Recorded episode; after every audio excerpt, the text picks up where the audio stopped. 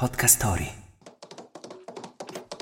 Quando pubblicò la sua prima opera, per generare curiosità e interesse, fece spargere la voce che fosse morto cadendo da cavallo. La cosa evidentemente non era vera, ma già allora si sarebbe dovuto capire che dietro lo scrittore geniale c'era una mente che non si poneva limiti. Il 12 marzo 1863 nasceva a Pescara Gabriele D'Annunzio. Wake up! Wake up!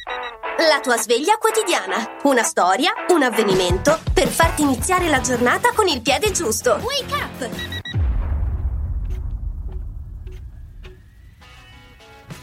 Qualcuno sosteneva che si fosse fatto togliere due costole per non precisati motivi. Altri affermavano che indossasse pantofole in pelle umana. Le leggende su Gabriele D'Annunzio hanno da sempre dipinto un personaggio eccentrico e visionario. Erano leggende, appunto, e lui si divertiva a lasciarle circolare. Il Vate, come Carducci, l'immaginifico, il profeta D'Annunzio lasciò traccia nella letteratura e nella politica della prima parte del Novecento. Influencer, molto prima che la parola fosse inventata. Di parole ne inventò anche lui. Scudetto, tramezzino, velivolo, automobile, al femminile, vigili del fuoco, fusoliera e probabilmente milite ignoto. Il Vate sembra fosse anche provvisto di una forte carica ironica. Quando partecipava ai salotti mondani era solito chiedere agli ospiti pareri su una sua opera, solo che, dopo i complimenti che ogni volta riceveva, svelava che quell'opera non era mai stata scritta. Figlio mio, sei nato a Pescara il 12 marzo di venerdì.